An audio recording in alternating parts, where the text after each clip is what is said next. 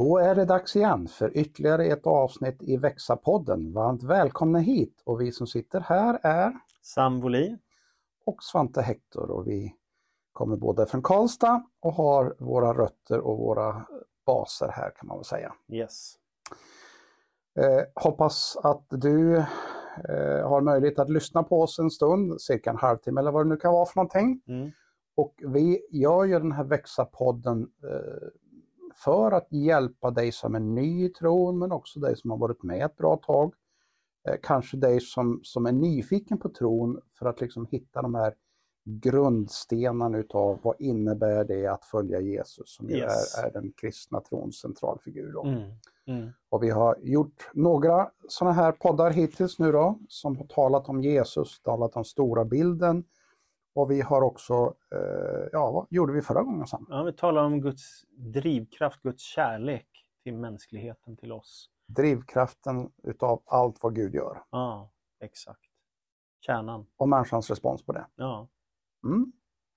Spännande och idag så ska vi ta det ett steg till Yes. i, i ett specifikt uttryck utav Guds kärlek. Och vad är det för något? Ja, Men idag så ska vi fokusera på Guds nåd och det är ju ett otroligt vackert tema. Eh, att, att ställa nåden i centrum därför att det är ett så oerhört starkt uttryck för hur man blir bemött som människa. Att bli benådad, att möta förlåtelse, att, att eh, bli bemött med kärlek och barmhärtighet. Och det får ju sitt uttryck i nåden. Och du använder några begrepp här Svante, berätta. Ja, jag tänker ju så här att nåd är ju någonting som vi kanske inte talar så jättemycket om i vår tid. Nej.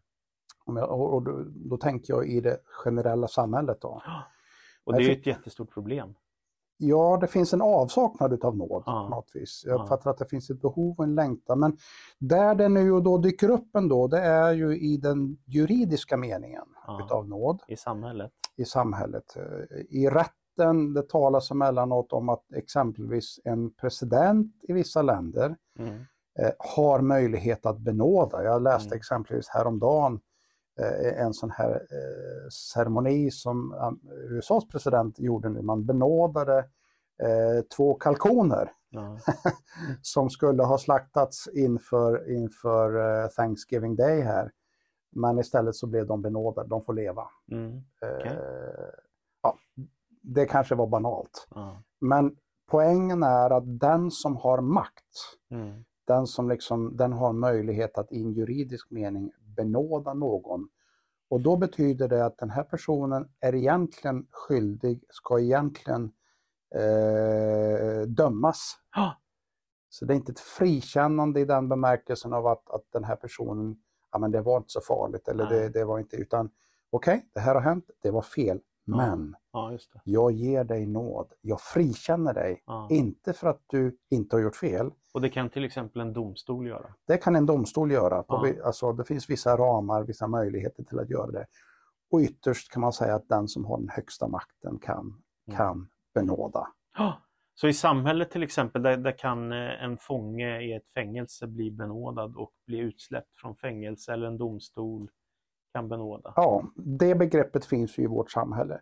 Men jag tycker också att det är ett problem Svante, att det, för mig, eh, jag tänker ofta på att liksom en sekularisering har drivit på och vi har lite distans till kristen tro i Sverige. Att till exempel när någon blir uthängd i media, när mediedreven går igång för att någon har gjort fel, Mm. eh, så är det ofta väldigt obarmhärtigt. Och då menar jag inte att människor inte ska ställas till svars. Till exempel en chef som har missbrukat sitt förtroende eller någon som har utnyttjat en kvinna eller någon, alltså sådana här dåliga exemplen, det Bibeln kallar för synd. Alltså det är klart att människor ska ställas till svars, men ibland blir det också oerhört obarmhärtigt. Mm. Att, eh, och jag vet, inte så länge sedan så var det ju någon som tog livet av sig för att Mm. det står om, om den här personens brott dag efter dag efter dag efter dag efter dag i alla möjliga medier och till slut orkar man inte längre. Mm. Det blir obarmhärtigt. Ja. Även om människan har gjort fel. Mm. Och då tänker jag så här att, att nåden, nåden är ju ett, alltså vi, vi har ett underskott på, på, på nåd i vårt samhälle. Ja. Och kanske hänger det samman med att, att nåd förutsätter ju några saker. Mm. Nåd förutsätter ju att det finns saker som är rätt och fel. Ja. Eh, och det finns det ju i vår i laglig mening så har vi, har vi lagar som talar om vad vi får göra och vad vi inte får göra. Så där finns det ju, men, men i en moralisk mening, i en, i en, en eh, livsmeningsmening, Mm. där finns det ju kanske en avsaknad över, finns det något som är rätt, finns det något som är fel? ja, just det. Eh, Och om man tar bort Gud ur samhället, så vem ska ge nåd då? mm, Då kan man möjligtvis om man ställs inför en domstol få nåd om man har flyt, då, men annars så blir det ju, man tar bort den starka makten som kan förlåta och benåda. mm. Och det är problemet med sekulariseringen. En annan aspekt utav det här med nåd som jag kan se då, det är ju, det är ju eh, att finna nåd inför någon. Mm. Så det finns ju berättelser om inför en kung eller inför en makthavare. Han fann nåd inför Mm. det och i den bemärkelsen så finns det eh, den med makt eh, mottog personen väl, det vill Mm. säga var välvilligt inställd. Ja. Det kan man väl säga är ett, en annan aspekt utav det här med att få nåd. Eller kanske bättre än man förtjänar. Ja, Mm. bättre än man förtjänar Mm. att bli väl mottagen. Och, någonstans, det handlar om att det är någon som har, faktiskt har makt, Mm. alltså har en, Mm. har en kraft, har en position att kunna benåda, kunna ge nåd. Ja, Och sen så förutsätter det också hjärtats välvillighet precis. mot den personen. Att vara barmhärtig. Och, då, och då, det kan ju också handla om relationer, att, att man beter sig bar, barmhärtigt Ja. mot varandra eller förlåter varandra eller, eller är nådefull mot andra som Mm. människor också. Men nu ska vi fokusera på Guds nåd. Ja, och du hade något bibelställe som Jajamän, väldigt tydligt tänk- till Guds nåd. Absolut. Efesierbrevets andra kapitel, där kan man läsa från den fjärde versen och framåt. Och Det är oerhört starkt. Aposteln Paulus skriver så här om Guds nåd. Men Gud som är rik på barmhärtighet har älskat oss med så stor kärlek att fast vi var döda genom våra överträdelser har han gjort oss levande tillsammans med Kristus. Av nåd är ni frälsta, uppväckt oss med honom och gett oss en plats i himlen genom Kristus Jesus. Därmed ville han för den kommande tiden visa den överväldigande rika nåden i sin godhet mot oss genom Kristus Jesus. Ty av nåd är ni frälsta genom tron, inte av er själva. Guds gåva är det. Det beror inte på gärningar. Ingen ska kunna berömma sig. Och där slutar han. Mm. Det här är oerhört starkt. Och det han egentligen säger här då är att du kan aldrig kvalificera för nåd. Nej. Du kan inte göra någonting i din egen kraft för att förtjäna nåd. Nej. Det finns alltså inget som man kan göra för att få Gud att älska oss mer. Nej. Och det finns heller inget man kan göra för att få Gud att älska oss mindre. Paulus uttrycker det finns ingenting, eh, alltså han uttrycker jag, jag, jag är övertygad, jag är förvissad om att ingenting kan skilja oss ifrån Guds kärlek. Precis. Så den här välvilliga inställningen, Mm. den är grundmurad hos Gud. Ja. Eh, Men för att kunna ge nåd, vad krävs då Sam? Ja, det är, ju, det är ju den kärleken och den makten som du då säger att man skänker till en människa. I det här fallet så, så är det ju Gud som visar oss så stor kärlek fast vi har brutit mot Guds vilja att han benådar oss. Men Sam, kan man bli benådad utan att man har bett om det? Nej, Man, man, alltså det är här som är kärnan. Vi kan inte göra någonting för att förtjäna nåden och frälsningen är 100% nåd. Det är inte vi som ska snickra vår frälsning, men vi behöver säga ja. Mm. Och, och, och att säga ja, vad innebär det då? Är det att Gud Ge mig nåd eller vad är det för något? Ja, alltså bekänn därför era synder. Och om vi bekänner våra synder är han trofast och rättfärdig, står det att han förlåter oss synderna och renar oss ifrån all orättfärdighet. Alltså det där destruktiva i vårt liv. Eh, om vi öppnar våra hjärtan för Kristus och för hans nåd och kärlek så kan Gud förlåta oss. Så någonstans så handlar det om att inse vem är det som har möjlighet att ge mig nåd? Ja, exakt. Vem är det som är i den kraftpositionen? Ja, i den maktpositionen som Ah. har möjlighet att göra det. Yes. Och så vända sig till den i någon form av ödmjukhet, Mm. insikt om att "Nej, jag har felat. Ja. Och hur uttrycker man den insikten? Är det bekännelsen? Där? ja, det är bekännelsen, bönen om förlåtelse tänker jag. Bönen om förlåtelse. Ja. Och omvändelse till Gud. Och då tänker jag, eh, Sam, du, du har ju varit pastor under många år. Mm.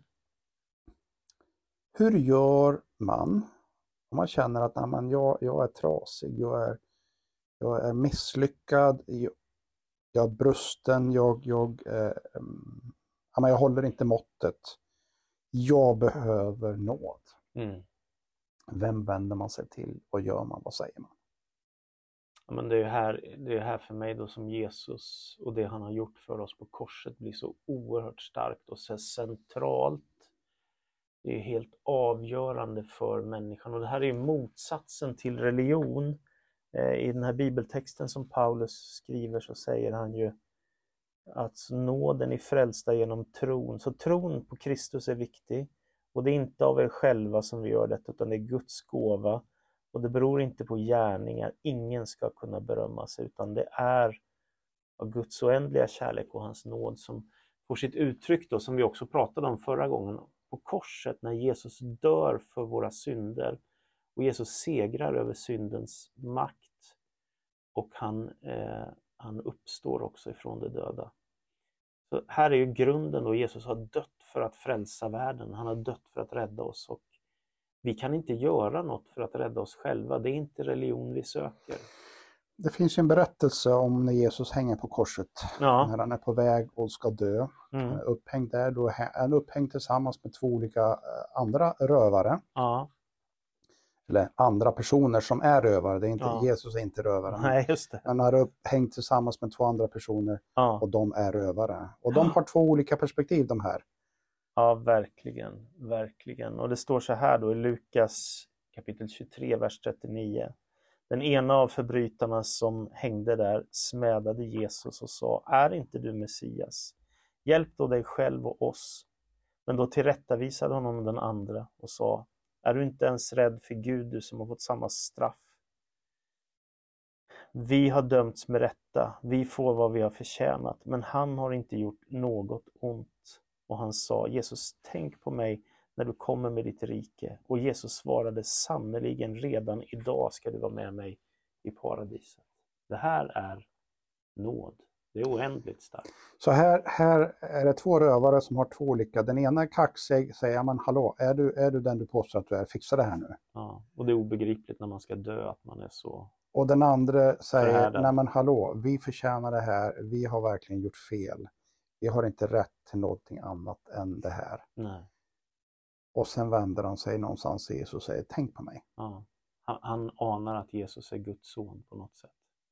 Så det ligger en bekännelse i att tala om eh, offentligt för dem som är där och lyssnar av att ja, men vi är skyldiga. Ja, Ja, jag har gjort fel. Men så, så uttrycker han ändå Jesus, åtminstone tänk på mig. ja. Och det tycks vara allt som behövs för att han ska bli räddad, för att han ska bli frälst, för att paradiset ska öppna sig för den rövare som, som är botfärdig och som vill vända sig till Jesus och få del av hans nåd. Och det är märkligt att bara en sån liten bön räcker för att han ska få himmelriket. Jag hörde Alistair Begg, eh, en pastor i USA som eh, han använde just den här berättelsen att ungefär som att man ställs inför Sankte Per, eh, den här rövaren och så frågar han vad gör du här? Ja, jag vet inte, säger han då om den här rövaren på korset. Och då kommer följdfrågan, men har du eh, läst ordet? Har du läst Bibeln? Har du, kan du skriften? Liksom? Nej. Ja, men kan du detta med rättfärdiggörelse genom tron? Kan du den dogmen? Liksom? Nej. Har du gått någon bibelskola? Nej. Och så fortsätter han liksom. Men vad gör du här då? Och då svarar rövaren på korset som är nu vid paradisets port. Mannen på korset i mitten sa att jag får vara här. Mm. Tycker jag är en väldigt bra utläggning av den här texten. Att Jesus ger sitt liv för oss, men Jesus Alltså, det, det är också väldigt häftigt att den första som tycks komma till paradiset efter Jesu död, det är en rövare. Mm. Jag gillar det väldigt mycket. Det säger så mycket om vad evangeliet är. Ett glädjebudskap för trasiga människor som behöver läkedom. En, en annan person som inte kanske var en rövare precis, men som, som också var beredd att ta till svärd och göra saker och, och ha en hög bekännelse och sen misslyckas, det var ju en av Jesu lärjungar, Petrus. Mm. Och han, han säger ju i något läge där, "Nej, men jag skulle aldrig lämna dig, jag skulle aldrig förråda dig, eller jag skulle aldrig liksom, jag är beredd att dö för dig, Mm. jag skulle aldrig förneka dig. Och vad gör han? Han gör det. Han gör det precis. Ja, när, när Jesus eh, döms och ska korsfästas så då brister det på något sätt för Simon Petrus. Och säkert är vi många som har varit med om de där händelserna att livet på olika sätt brister och man pallar inte leva upp till sin bekännelse. Men, men för Simon Petrus blir det ju väldigt brutalt därför att det kommer folk till honom och frågar, är inte du en av de som följde Jesus? Och han som då har lovat att han aldrig ska förneka Jesu namn utan är beredd att gå i döden. Helt plötsligt så säger han, jag känner inte den mannen. Och så kommer någon tjänsteflicka en andra gång och säger, men är inte du en av de, de som följde Jesus? Nej, jag vet inte vad du talar om, liksom. jag känner honom inte. Och så tredje gången, och så står det att när han har förnekat den tredje gången, då har ju Jesus redan förutsagt till Petrus profetiskt, det är ju märkligt. Då står det att det är en tupp gal och då ser Jesus på Petrus. Och Petrus går ut och gråter bittert där från översteprästens trädgård eller var han är någonstans i Jerusalem. Mm. Och så står det det var natt. Jag tänker det är liksom i dubbel bemärkelse. Mörk natt för Petrus, ett Ja. stort misslyckande. Han verkligen. har svikit sin bästa vän. Han har svikit sin, och inte bara bäste vän, sin mästare som Mm. han har följt i tre år och som sa kom och följ mig, jag ska Mm. göra till människor, människofiskare. det måste vara en otroligt smärtsam upplevelse. Jag tror vi känner ju alla när vi har svikit någon som vi älskar. Mm. Liksom, det behöver inte vara så stora grejer, bara, bara små saker. Att man känner nej, nu glömde jag det här eller det blev fel eller nu, Mm. nu blev hon ledsen, min fru, av att jag sa så här. Att det behövs ju så små saker för att det ska bli som ett, något som förstör för oss. Så att, Och här är det totalt, men jag vet inte vem det är. Han till och med svär på det, att jag vet inte vem det är. Jag att han inte känner Jesus. känner Jesus. Och då Mm. har han i tre år följt honom. Han har sett honom bota sjuka, han har hört honom predika det som idag är världsberömda predikningar. Han har sett Jesus möta människor med kärlek och ändå förråder han honom. Men Eller Jesus, förnekar honom, inte förråder, förnekar. men, men Jesus ger Petrus så småningom nåd. Ja. Han visar det väldigt tydligt och det, Ja. det finns en vacker berättelse om det här. Mm. i Johannes 1. Jesus eh, möter Petrus och några av de andra lärjungarna. Och de, de är ute och fiskar Mm. och Petrus fixar mat till dem. Ja. Han bjuder på mat. Ja. Där någonstans börjar de, gemenskap. Vad händer sen? Nej, men det är en väldigt dramatisk berättelse i Johannes 21 från vers 15 till vers 17. Jag kan ju faktiskt läsa den så vi får den snabbt för den är så vacker.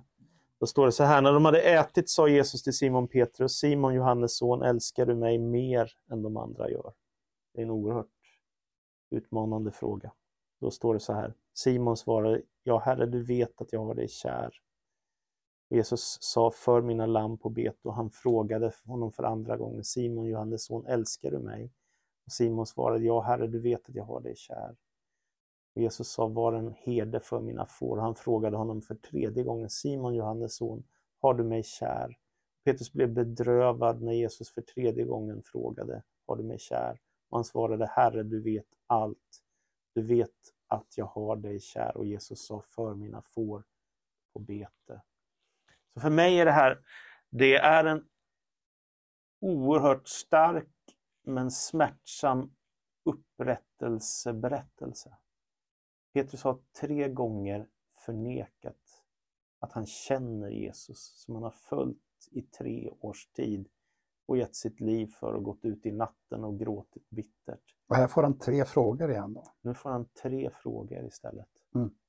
Och det är ju efter uppståndelsen ifrån de döda och när han hör att Jesus är vid stranden så kastar han sig ju i, i vattnet och simmar in till Jesus. Och så möts han av, av de här tre frågorna när de har ätit tillsammans. Och det, det märkliga är ju liksom, Jesus börjar ju med högsta tänkbara nivå. Då. Älskar du mig mer än de andra lärjungarna gör?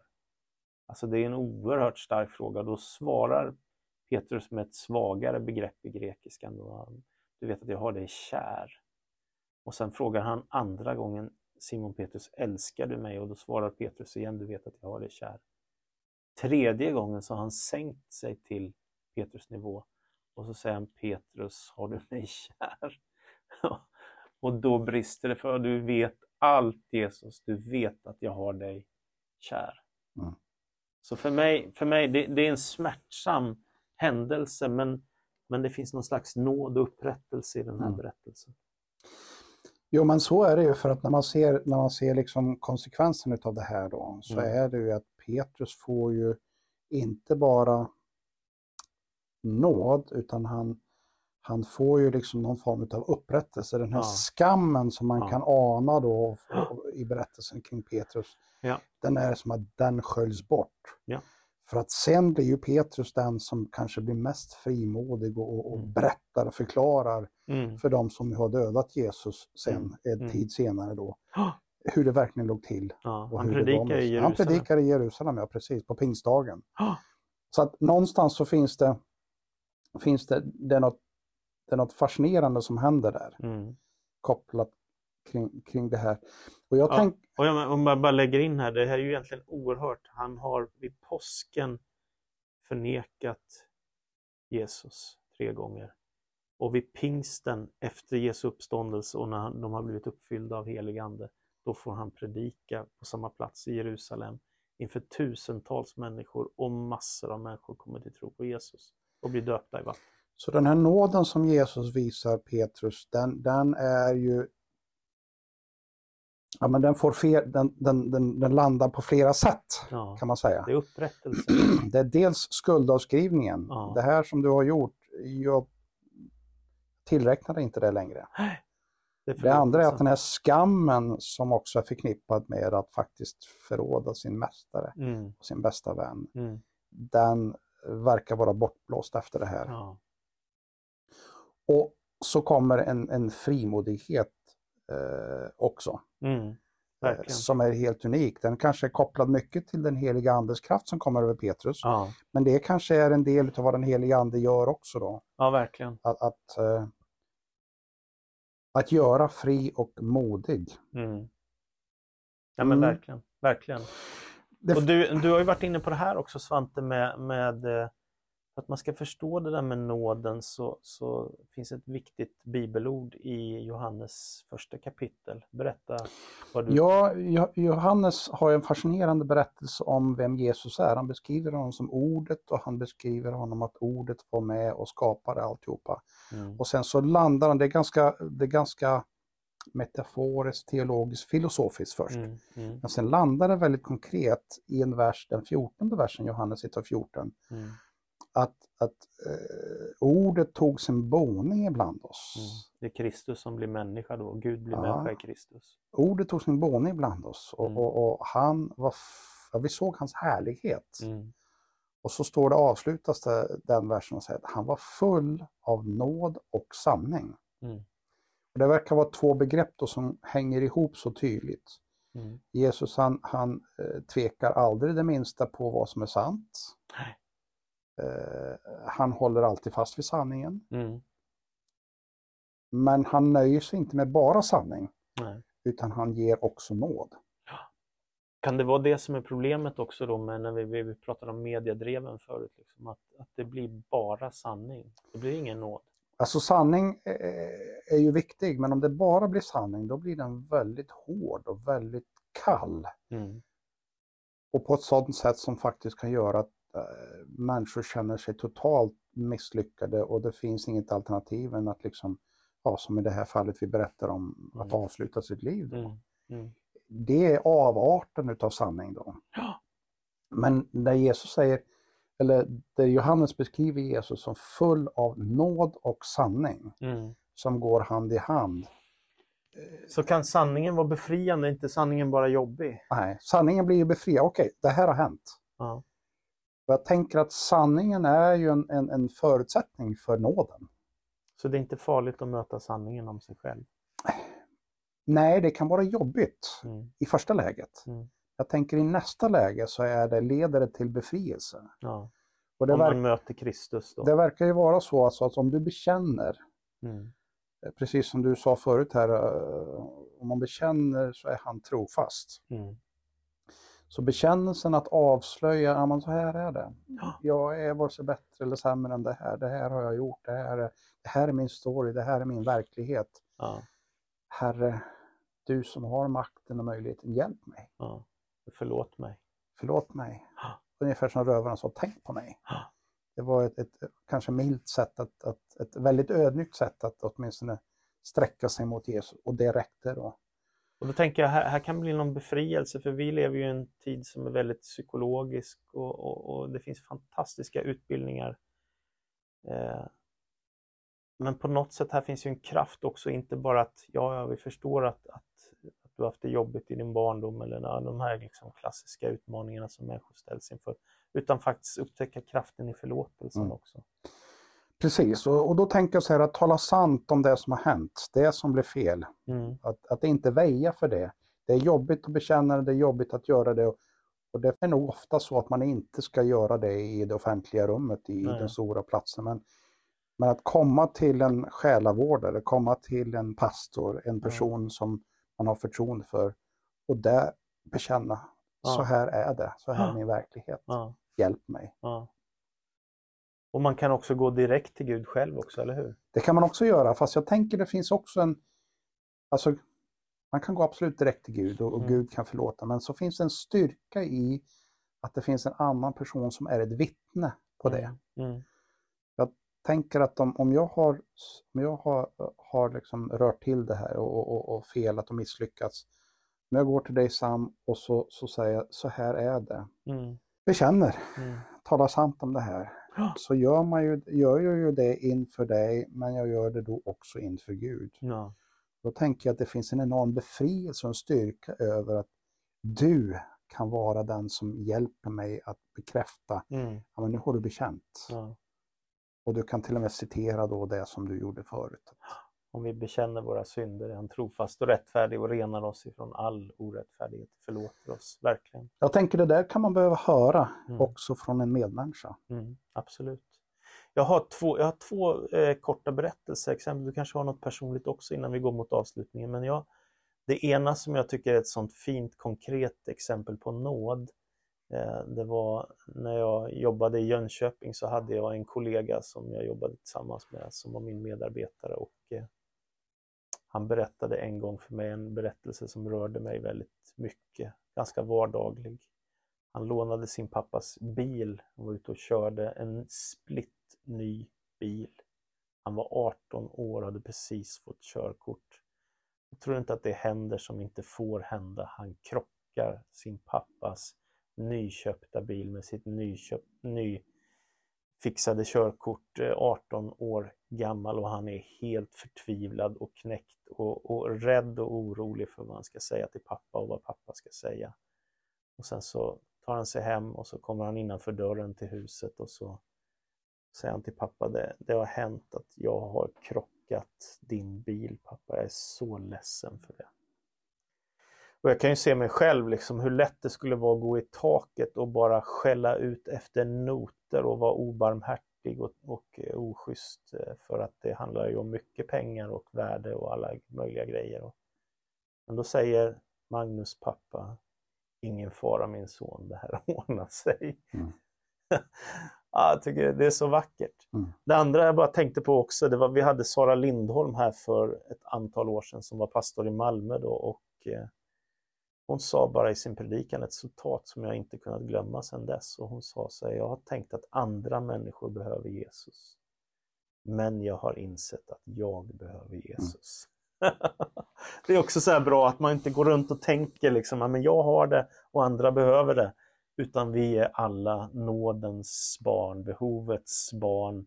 Som kan berätta var någonstans eh, den som är hungrig Mm. kan äta någonstans. Och det Bra. är väl en jätteviktig eh, liksom, eh, insikt att ta med sig. När vi sitter här nu då, som två ledare som har, har, varit i, i, i olika ledarroller eh, kopplat till församling och Guds rike så här så är det inte så att vi har det. Nej. Utan att vi är också beroende. Och min mentor brukar påminna om det. Ska du kunna förmedla kärlek till någon annan, ska du kunna förmedla nåd till någon annan så måste du först själv ta emot den. Ja. Så vi är alla så beroende av det här. Ja.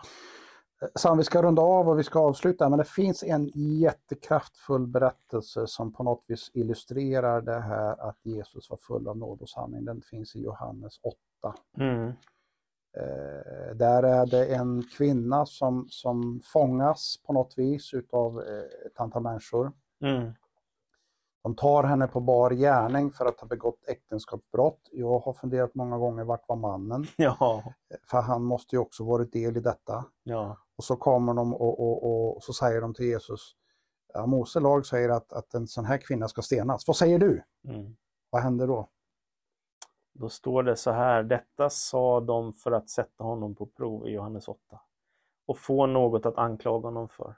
Men Jesus böjde sig ner och ritade på marken med fingret och när de envisades med sin fråga såg han upp och sa Den av er som är fri från synd ska kasta första stenen på henne. Han böjde sig ner igen och ritade på marken och när de hörde hans svar gick de därifrån, en efter en, de äldste först och han blev ensam kvar med kvinnan framför sig. Jesus såg upp och sa till henne, kvinna, vart tog de vägen? Var det ingen som dömde dig? Hon svarade, nej, herre. Jesus sa, inte heller jag dömer dig. Gå nu och synda inte mer. Och för mig så är det en så kraftfull berättelse av flera perspektiv. Mm. Alltså dels är det, Jesus väjer inte från det som hon har gjort. Nej. Suddar inte över det eller stryker över. Alltså. Men däremot så, så är han så oerhört medveten om att alla de här har misslyckats. Ja, Jag tycker det är så intressant att de äldsta, de som har varit med längst, de gick först. de går först. Jag kan se hur stenarna faller till marken där, Mm. den ena efter den andra. Då är man inte så kaxig. Den, är, den som är utan synd kastar första stenen. Mm. Och det är konstigt att eh, eh, det, var, det var T.D. Jakes, en pastor och författare i USA, som sa ibland när människor misslyckas så beter sig andra människor som om de inte hade misslyckats. Och det blir fariseiskt, alltså det blir väldigt falskt. Eh, och det betyder ju inte att vi tar bort sanningen. Nej. För den har vi ju precis pratat om, hur viktig sanningen är för att hjälpa oss. Men då, när vi möter sanningen måste vi också få möta nåden, annars är det ju kört för oss alla. Mm. Och det är det som korset handlar om, att Jesus kommer för att försona oss med Gud och förlåta oss våra synder, och upprätta oss och ge oss en hel relation till Gud. Vilket viktigt samtal Sam. Vi har Ja. talat idag om nåd och Ja. speciellt då Guds nåd och vad den innebär. Och det finns, finns ju egentligen väldigt mycket mer att säga om det här. Verkligen. Paulus uttrycker så här, det är av nåd som jag är det jag är. Ja, exakt. Eh, att leva i nåden kan vara e- ett annat perspektiv. Men vi återkommer. Ja, det gör vi. Eh, nästa program så ska vi tala om, om, om ett steg till som har just det här med efterföljelsen utav, utav att gå med Jesus och så här. Men Mm. eh, exakt rubrik återkommer vi till då. Absolut. Men tills dess, tills dess, Sam, vad kan man göra för att på något vis praktisera eh, det här? Efterföljelse handlar ju om inte bara att förstå i huvudet utan att låta det sjunka ner i hjärtat Ja. och sen så hamna i, i händerna, hamna i fötterna i Mm. något steg vi tar. Mm. Vad kan man göra med det här, tänker du? Ja, men det första är ju att inse hur ofullkomliga vi är, hur bristfälliga vi är som människor, men att det ändå inte är kört, utan man kan få nåd. Va? Och, eh, den mest berömda psalm som finns på detta tema är väl Amazing Grace. Mm. Alltså Sångsam. oändlig nåd Mm. mig Herren gav. Jag var blind och nu ser jag. Liksom. Så att det ena är att tänka på sig själv. Att om jag har fått den här nåden, då, då kan jag vara fri och förlåten, slippa skammen, skulden och istället bli frimodig i min tro. Och då, jag tänker nog att man behöver leva i nåden, men så tänker jag också att man kan också ge den vidare till andra människor. Mm. Berätta om nåden. Så en konkret utmaning skulle kunna vara Vad är det du behöver nåd för? Ja, Bekänn den ja, och ta emot Guds nåd. ja, Och kanske behöver du söka upp en person, en pastor, en själavårdare som kan hjälpa dig med den processen. ja, exakt. Och sen när du har tagit emot den, ge nåd Ge där du vidare. kan. Ge det vidare. Ja, och berätta inte bara, eller var inte bara barmhärtig själv, utan berätta om Guds nåd. Mm. Vad den betyder i ditt liv. Mm. Fundera över, vad är det det här landar i ditt hjärta? Vad är det du kan göra med det här? Vi uppmanar dig att ta ett steg. Och har du frågor eh, eller kanske en berättelse som kopplar det här, hör gärna av dig. Du hittar våra kontakter på karlstad.pings.se. Något mer Sam innan vi avslutar? Nej, häng på oss bara i podden här. Jag tror att den kan betyda mycket, särskilt för dig som söker eller dig som är ny i tron. Och tycker du den är bra, dela den med någon annan. Ja, Peka på den här har hjälpt mig. ja. Lyssna på den du också. Och har du frågor så hör av dig. Vi säger så. Mm, det gör vi. Tack! Ha det bra! Mm, hej!